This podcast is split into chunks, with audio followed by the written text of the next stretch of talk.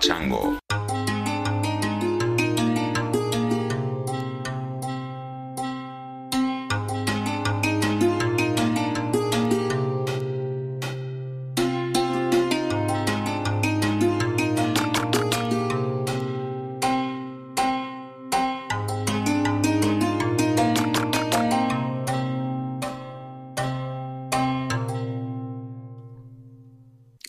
And gentlemen, welcome to Roma number 65. More or less. I don't know. Sometimes I forget to put a number on them. they just slip through. And the bromas, I'm not going to number bromas. Broma, by the way, is it's not a bro Roma. It's a bonus Roma. I'm not a bro, I guess. I think I was I was an honorary bro there for a while when I was hanging out with Rogan and Aubrey Marcus and sort of the uh, you know the bro aristocracy there. I think I was uh, accepted as a bro, an elder bro, a bro elder. um, but I think at this point I'm no longer in the pantheon of bros. Anya and I were talking about this last night. Uh, we're talking about how psychedelics have become part of bro culture. And uh, yeah, I think Rogan and, and Aubrey had a lot to do with that, or maybe they just sort of flowed down the, the current that was already in action. But um, it's an interesting thing, right? Because psychedelics used to be the province of deadheads and uh, hippies and you know tie dye shirts and long hair and white dudes with dreadlocks and didgeridoos, and uh, now it seems that it's been taken over by guys who spend a lot of time you know working on their human optimization, uh, biohacking perfect musculature and um, you know rolling around jujitsu and uh, making lots of money and you know whatever. It it's a strange thing because it used to be kind of the opposite of that. It used to be that psychedelics, as Timothy Leary said, uh, you know, turn on, meaning take the drugs, tune in, you know, hear the message, and drop out because the message was telling you to drop out. The message was not saying move to Austin and make a lot of money. It was not saying, you know, get your ass on Tim Ferriss's podcast and uh, sell a, a million books or or tickets to your human optimization whatever uh, get together.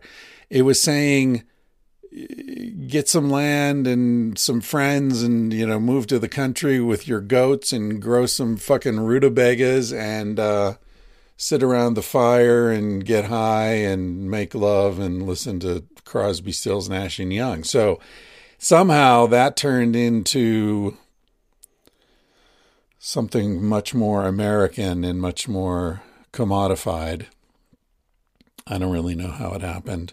And I think for a while there, maybe maybe the reason I was an honorary uh, bro elder is that I think uh, non-monogamy was sort of sucked into that same ecosystem uh, where you know the cool thing was to free your mind uh, with the psychedelics so you're smoking DMT and you're doing your cold plunge and you're, you know, uh, you're, you know, you're pushing your your body and your spirit to its uh, its maximum capacity, and um, and I guess you could sort of hack your love life as well in uh, in a non monogamous sort of way, and I, I never really saw non monogamy in those terms, obviously, but I think that explains um, why I was sort of adopted into that world there for a while. Yeah. Anyway, welcome to uh, Aroma. This that's the beauty of these things. I had no idea I was going to talk about any of that when I hit record. I actually have some notes here uh, of things that I did want to talk about, and uh, none of that appears in the notes. I, I, wanted the one thing I wanted to talk about was um, the Unabomber died a week or two ago, a couple weeks ago now, and it's a shame he's known as the Unabomber um, because there was so much more going on with Ted. Uh, what's his last name? Kaczynski, I think. I, the guy was a genius. I think he he was accepted at Harvard at 16. Um, he had important discoveries in I don't know if he was studying chemistry or physics or mathematics or some some like super brainy area. And um, and there's some evidence that he was involved in um, I think it was the MK Ultra government research around using um, psychedelics for mind control, interrogation purposes, that sort of thing. I don't remember the details, but uh, I'm sure a bunch of people listening to this are saying, "Yeah." Um, and and if you're interested, just Google it. the The information is available online. But um, yeah, I think there was something about because he was the age where I think you know he could have gone to Vietnam uh, but I think that when he was at Harvard, maybe there was some some um, some dilly dallying around with uh, the CIA. Anyway, uh, the only reason he got caught, well, let's let's back it up. The reason that he was sending these bombs was not that he thought that killing some computer scientists um, in some laboratory in Berkeley or or whatever was was going to stop the degradation of the natural world, which was his big issue. It's that he wanted to leverage this terror campaign um, into forcing the media to publish his manifesto, which he did, by the way uh, he said, I'll stop sending these bombs if you guys publish this writing that I've done about how we're destroying the natural world. And he caused enough damage and fear and disruption um, that he got what he wanted, and they did publish it. And then what happened is his brother who hadn't spoken to him for years since he went off and lived in the woods in Montana somewhere, read this manifesto and recognized the writing and thinking style and said, I think that's my brother. Holy shit. That's how he got busted. Um, so he was destroyed by his own success. Anyway, I've been thinking about him recently because I just bought Anya and I just bought a, a property here in Crestone. Um, very, very inexpensive because it's not connected to any utilities and it's got a big uh, arroyo running through it. It's it's kind of uh, no man's land, just on the fringes of town here, but it's up on a hill. It's got a beautiful view. And it was owned by a guy who, John Racky was his name. Um, he built this cabin there, and he was a lot, he was kind of a Unabomber type of guy. He bought this property super cheap uh, with his sister, Rosemary. Uh, his sister gave him the money for it, and he built a cabin on it. He trucked in his own water. He had some rain catchment systems. He had a wood stove in this cabin. It's up on stilts. Um, it's a very simple cabin, probably maybe 25 by 25 uh, feet. Um, and he had all this canned food in there and very sort of like survival. He also had tons of stereo equipment, big speakers. Um, a big TV and uh, VHS tapes, really good films, great taste in in uh, films. I didn't find any of the music. Anyway, he died four years ago, and I've been in touch with his sister. I was helping her. She she lives in uh, Chicago somewhere, and she's in her 80s, I think. And and um, anyway, long story, but uh, I was helping her clean out the cabin and and truck away some of the stuff, the trucks and the the solar panels and the stuff that he had there. And uh, and then she just said, "Do you want to buy this? You know, I want to sell it." I don't. And and she gave me a, a very reasonable price. I I have no idea how much the land is worth. She didn't want to talk to real estate people, and I was fine with that. So anyway, got this land, and I've been in there cleaning out the cabin, going through his stuff, and the guy was prepared for the end of the world but he wasn't prepared for the end of himself. I think I might have mentioned this briefly on an earlier podcast. I there was a, a flashlight. It really struck me with the flashlight. Uh, and it was very dim. The batteries were almost dead. And I changed the batteries. And as I was changing the batteries, I imagined the last time the batteries were changed in that flashlight. You know, I'm sure it was John. And I'm sure it, well, I don't know, I could be wrong, but I doubt it occurred to him that this is the last time I'm going to change the batteries in this flashlight. I'll be gone before these batteries need to be changed again. It's just so strange how our things outlive us. I mean, this t shirt I'm wearing right now might still be around when I'm gone. So strange. Maybe that's just me, but it it reminded me of when I was young, early 20s. Uh, I was very passionate about environmentalism and the destruction of the natural world, like the Unabomber, like John. Uh, I read Edward Abbey around that time.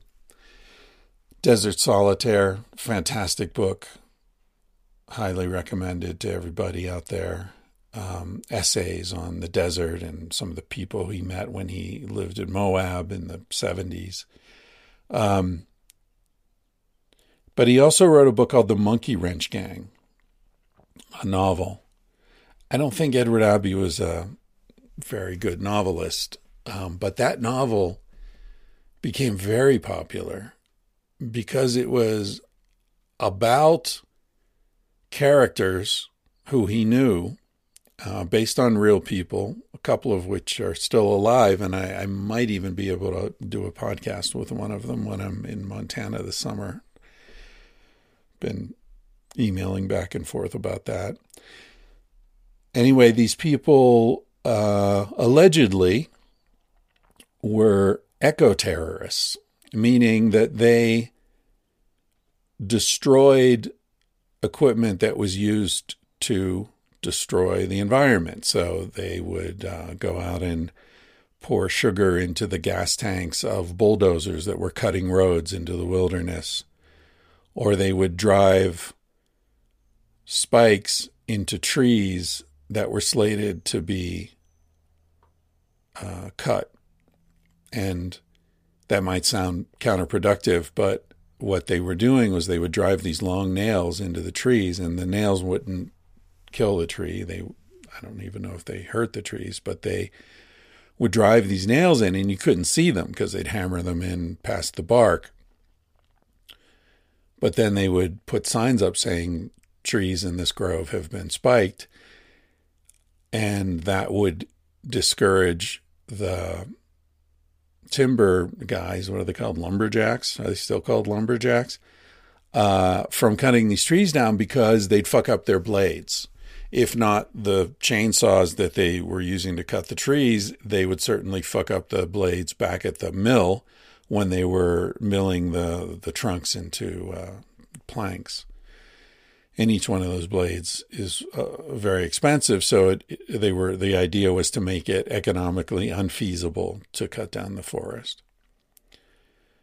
Um, anyway, there was an organization around that time called Earth First. Their motto was "No compromise in defense of Mother Earth," and um,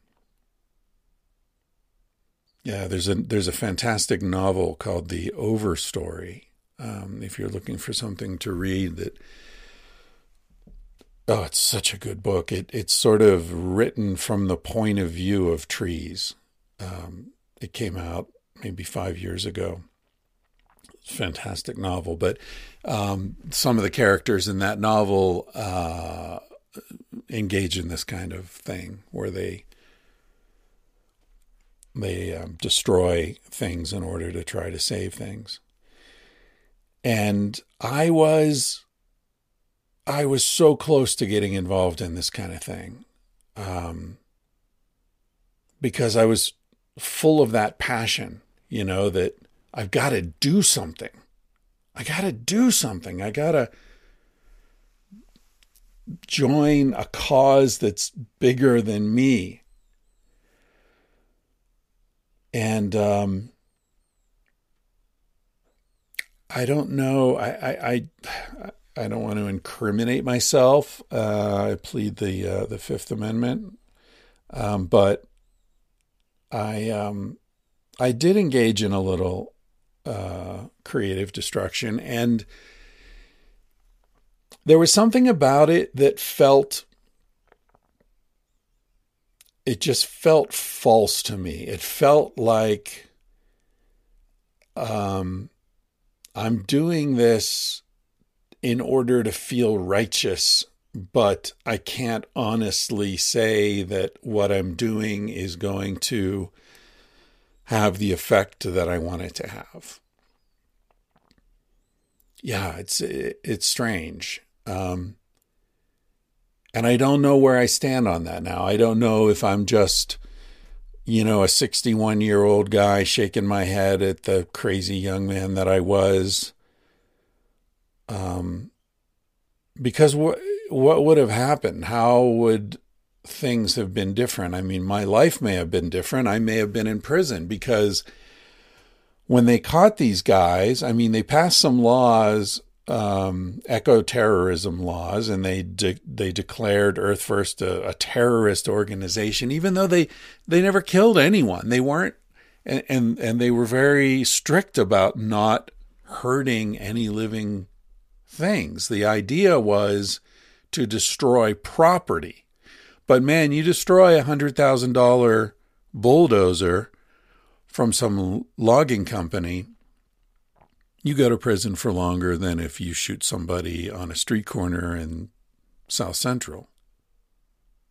Because the brutal fact of the matter is that a bulldozer is worth more than most human lives in this country. So I may well have spent the rest of my days in prison if I had gone down that path. Anyway, I've been thinking about that and thinking about the necessity, the the urgent need that we feel to do something sometimes, and yet the futility of trying to change the trajectory of history. I'm reminded of a story I heard years ago. I don't even remember where or how, but it was comparing this the sort of narcissism and, and ego of thinking that we are going to change history, right? If I just assassinate the right politician or I get sugar into the gas tank of the right bulldozer or you know, I join whatever cause and march in the street that I'm going to change history. I don't feel I have come to the conclusion in my own studies that that's like somebody floating down a river thinking they're going to change the course of the river. Or the story that I, I mentioned was, uh, was, you know, some mythological story about uh, fleas on the back of an elephant arguing over which direction they should go, right? As if the fleas could control where the elephant goes. Should we go toward the river should we go to the mountains? No, we should do this. And all these long discussions between the fleas, but the elephant's going to go where the elephant wants to go. It has nothing to do with the fleas on his back. And I think we're fleas on the back of history. I don't think.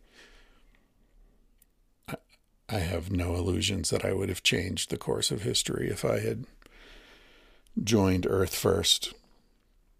Or if I wrote another book, or, you know, I, I don't think really. I think we amuse ourselves as best we can, and we find refuge where we can find it um, as things happen, as they're going to happen, because on some levels we're passive observers of history. We are not controllers of history.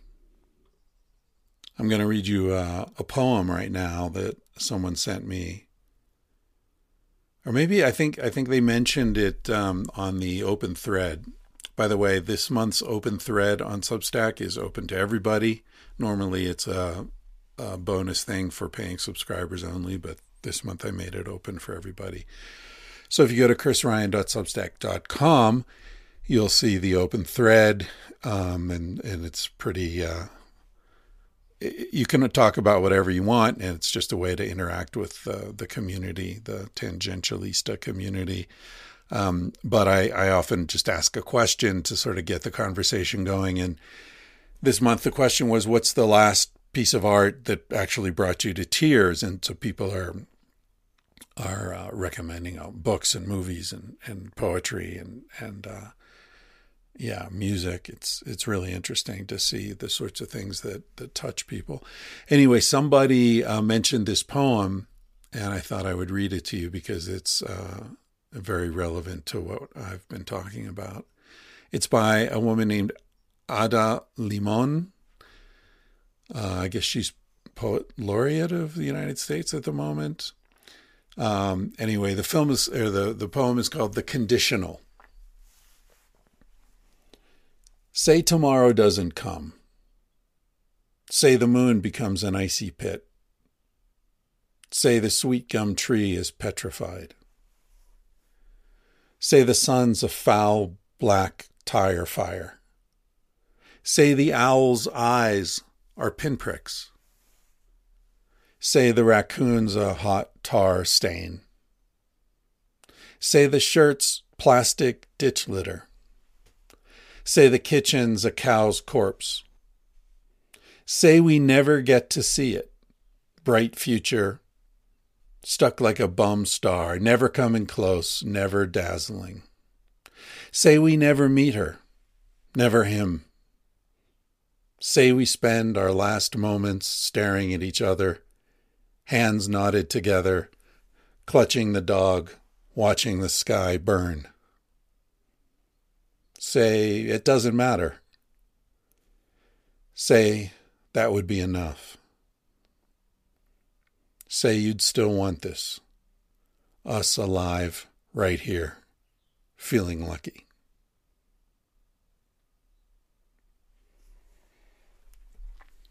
The conditional.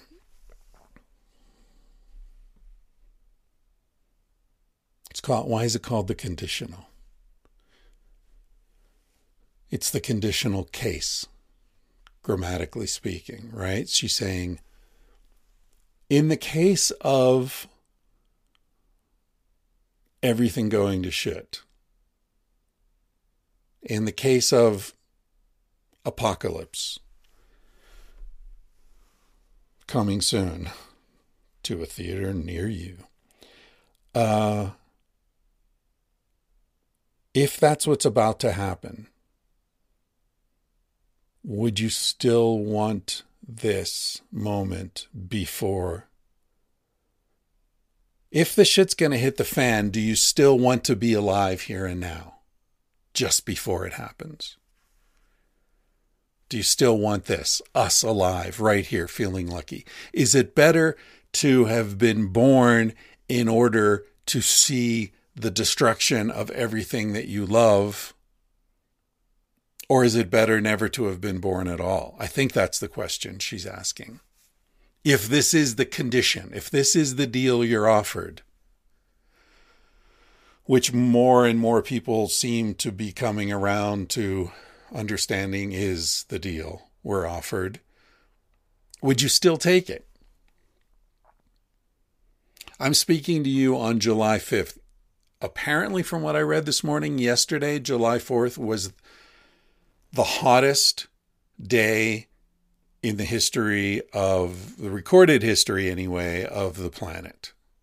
I guess they, you know, recorded global temperatures and averaged them together and come up with a number for the whole planet. And yesterday was the hottest, and it's going to be hotter still. I saw some graphs of ocean surface temperatures that are terrifying. That the surface temperature of, I think it is the North Atlantic, but forgive me if I get it wrong, is like five or six degrees higher than anything ever recorded. That's what it looks like when the shit hits the fan. That's the first shit hitting the fan. The major turds are coming soon. So, what are we going to do about this? I think the question that Ada Limón is asking in this poem is really important. And, and maybe it's the first question we need to answer before we move on to the next questions. Because the question is do you accept the deal?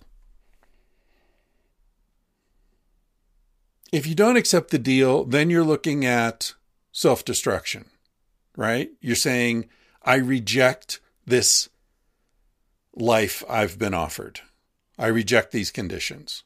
So that's when you go into severe alcoholism or some other kind of self destructive chemical dependency or doing really high risk things that are sort of designed uh, to hasten your demise. Or maybe you join one of these uh, extremist organizations and go out and blow shit up. But in any case, you don't say, Yeah, I'm going to try to live a, a meaningful, loving life under these conditions.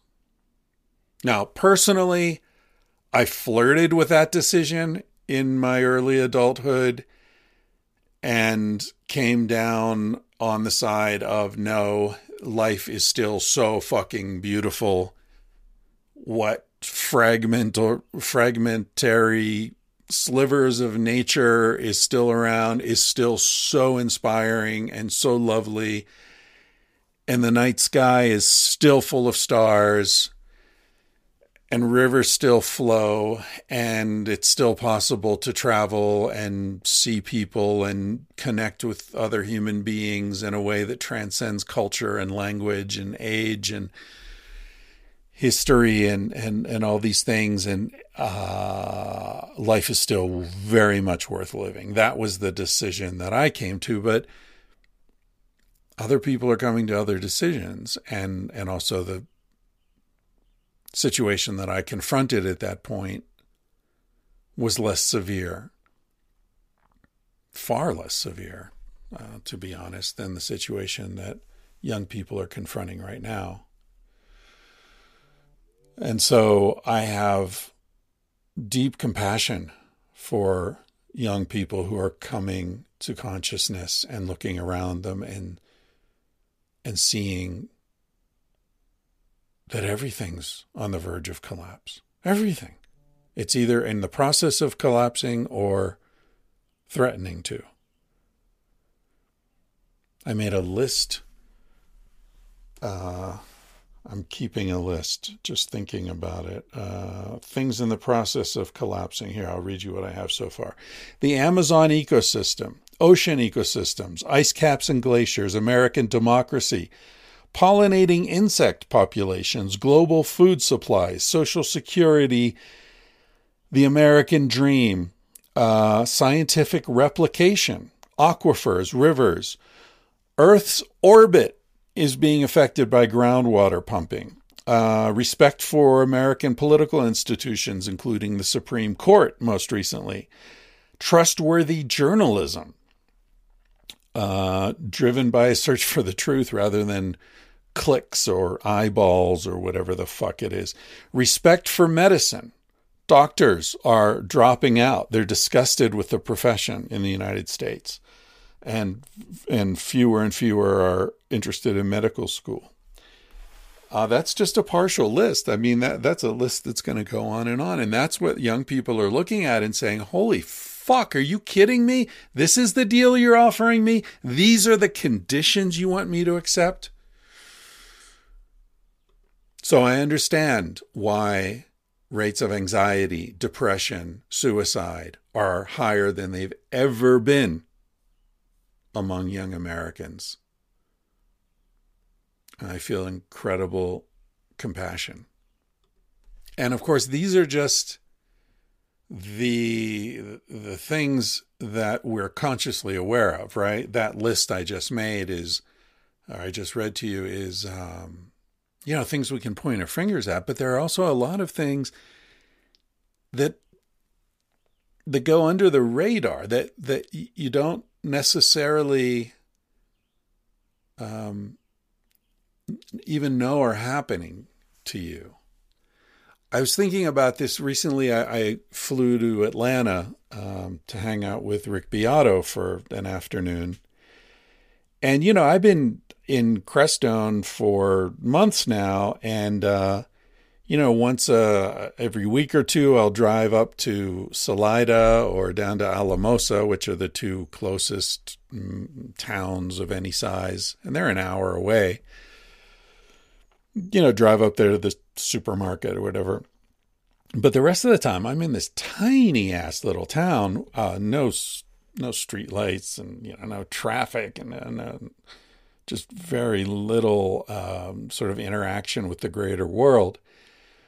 So, man, I go to Denver and fly, I'm in airports and all this, and it's striking how the, the sort of constant hum of humiliation that you're subjected to if you live in the world. It's like fucking airports.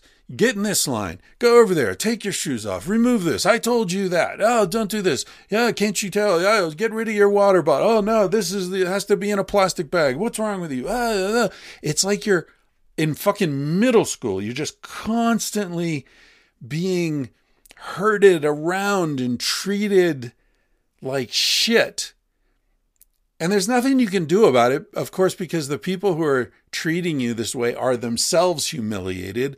These fucking TSA agents, they're not making any money. They've got all they get is a is the thrill of pissing on everybody who walks by, right? So it's not their fault, it's structural and then you're on the fucking airplane and there's no the seat's super uncomfortable and the seat, it doesn't recline because now they make seats that don't recline because they don't want you to be comfortable and they don't want the they they make them as tight as they possibly can. And you know you want a fucking bottle of water you got to pay 5 bucks for it you want your carry-on bag is an inch bigger than it says it can be and people are oh you got to pay 50 bucks for this and blah, blah, blah, all these extra charges all this hidden stuff the sneaky bullshit that they're doing. Man it's just constant.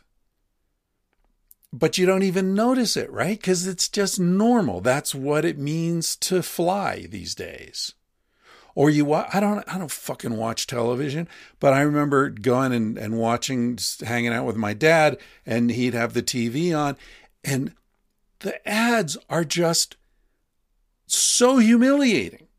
But he didn't notice cuz he was used to it. But I would sit there and be like so angry. Like who invited these assholes into the living room to talk to us like we're fucking idiots? But that's normal life. So, of course, people are rebelling against this shit or they're they're sinking under the weight of it. Because You live in a culture that tells you you're a product, you're stupid, you're not enough, you're not pretty enough, you're not smart enough, you're not rich enough, your abs aren't tight enough, you're not you're not an optimized human. Fuck this human optimization bullshit. We're organic beings. We're soft. Flesh is soft. Uh, I get really frustrated by all these hard bodies. I, I, I, I feel so sad for these billionaires who are spending all this money because they think they're going to live forever. And they think if they just take the right supplements and they just do the right stretches and they fucking infuse themselves with hormones and chemicals and they control their dopamine levels they'll uh, acquire they'll they'll attain human perfection and they'll be ultimately happy and healthy and live forever you fucking idiots. Jesus Christ you're wasting your life chasing immortality all right all this brings me around to what I was intending to talk about this whole time, which is uh, that we don't get to choose the conditions in which we live, by and large. We don't get to choose the historical moment in which we live. We don't get to choose the family we were born into or the country we were born into we don't get to choose whether or not our mother breastfed us or had a cesarean section.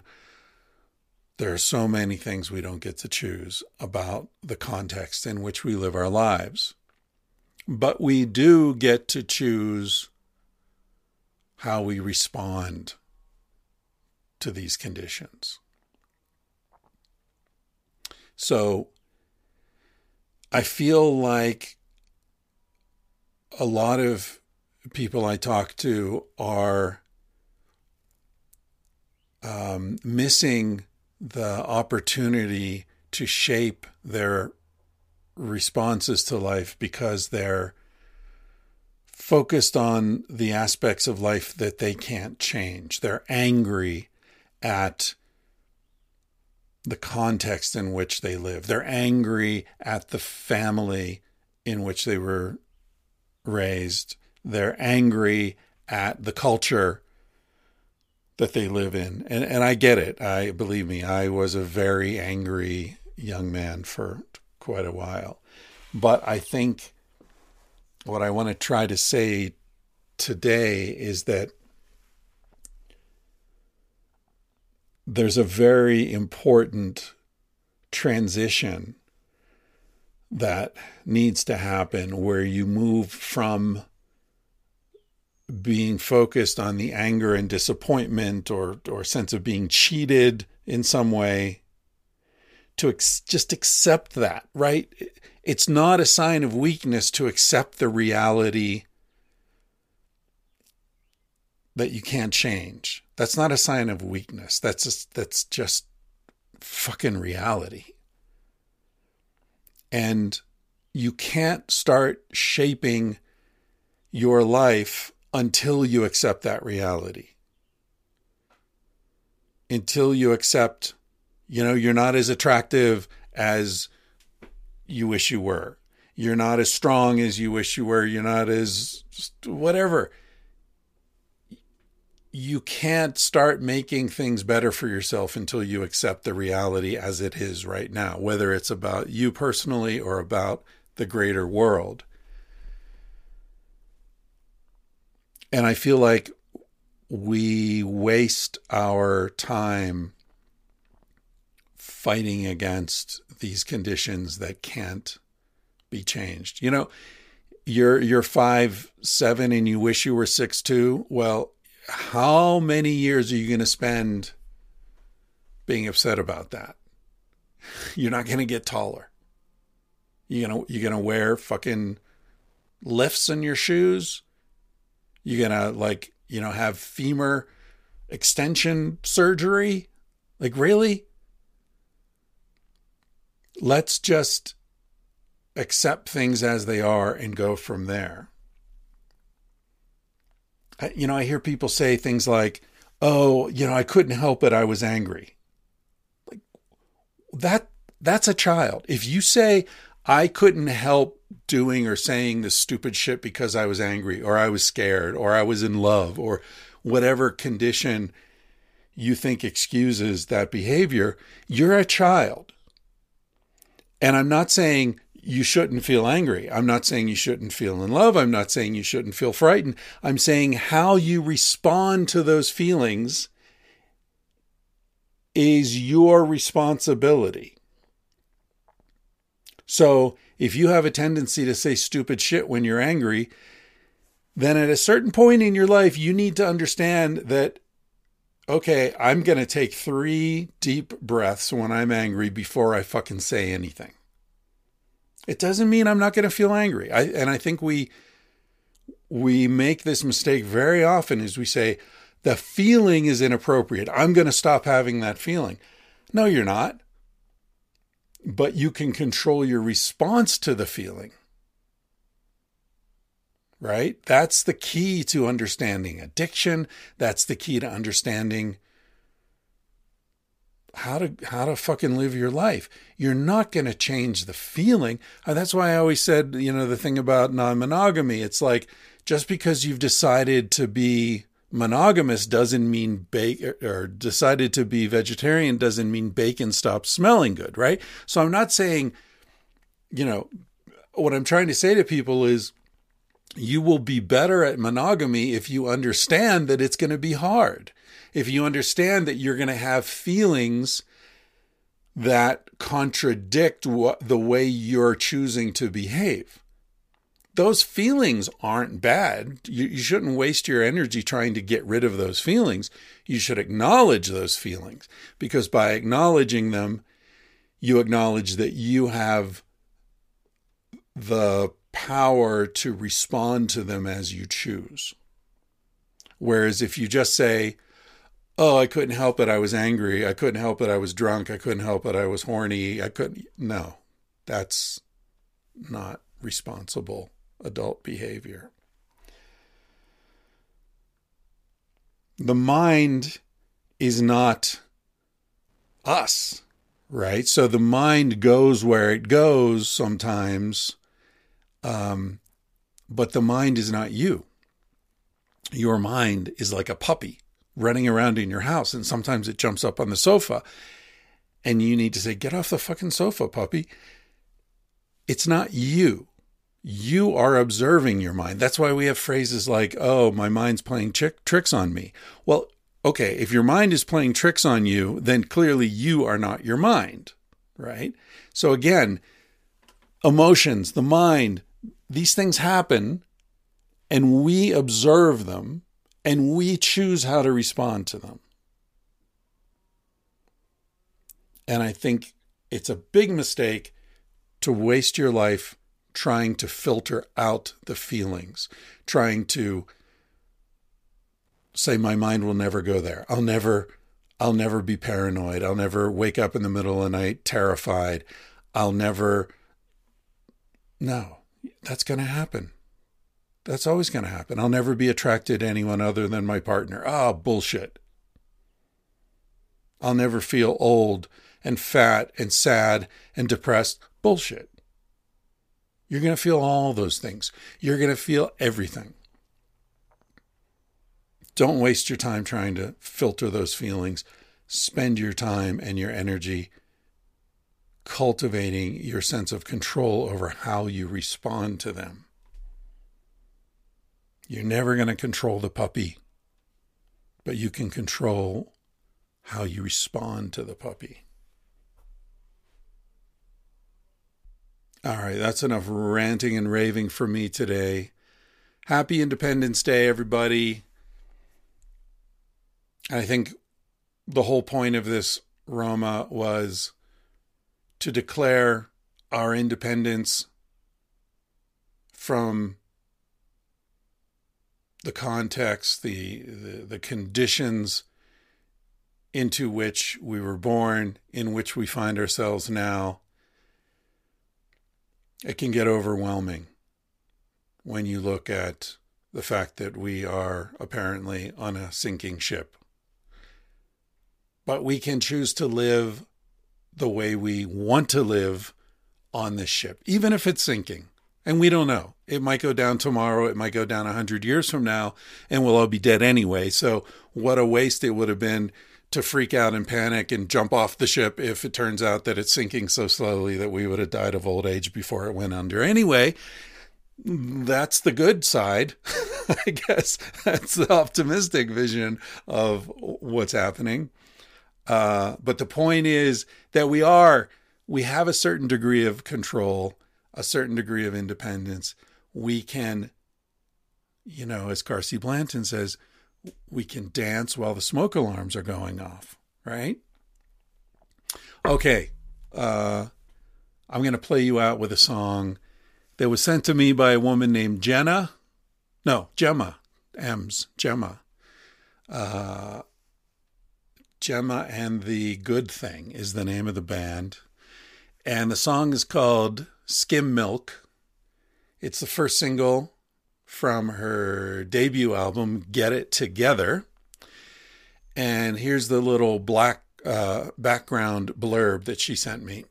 she said it was a regular Wednesday, and I was thinking about things nobody would buy if the world were ending imminently. so you can see there's a theme running through this episode, this Roma. The first thing that popped into my head was skim milk. Truly disgusting stuff.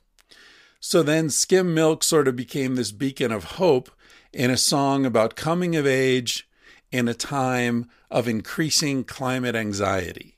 If people are still buying skim milk, it can't be over just yet, right?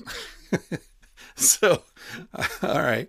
So, people are still buying skim milk. That means there's still hope because skim milk sucks and they wouldn't be buying skim milk, right? If the world were ending next week, nobody would be worried about their fucking dairy fat content.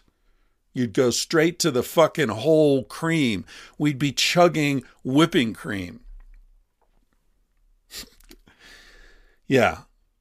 We would not be trying to uh, total human optimize our bodies uh, if, you know, we're all going to be incinerated in fucking nuclear. You know, an hour before I started recording this, I was reading about how apparently the Russians have planted fucking bombs in the Zaporizhzhia nuclear plant and they're threatening to blow up a nuclear plant intentionally. Welcome to to now. And the story just next to that was about how the Fukushima plant that got flooded whenever that was, seven, eight years ago, whenever, is now going to release all that radioactive water that they've been using to cool the plant into the Pacific Ocean. Of course they are. We knew. I knew the day after it happened that all that shit was going to end up in the ocean. But they've been putting it on building all these tanks and you know accumulating all this water while they go through the legal process of course it's going to end up in the ocean. What are they going to do? Shoot it into the sky? No. So, welcome to July 5th, 2023. The fucking Russians are going to blow up a nuclear plant in Ukraine, and the Japanese are releasing their contaminated radioactive water into the Pacific Ocean. And yesterday was the hottest day in the history of recorded temperatures on planet Earth. Holy shit but, you know, get some of that skim milk. All right. This is Jemma and the Good Thing singing Skim Milk because the world is not ending tomorrow, apparently. Thanks for listening. I love you all. I hope you love each other. And, uh, man, yeah, find somebody to love because that is the only meaningful act of rebellion available, I think. Love and humor.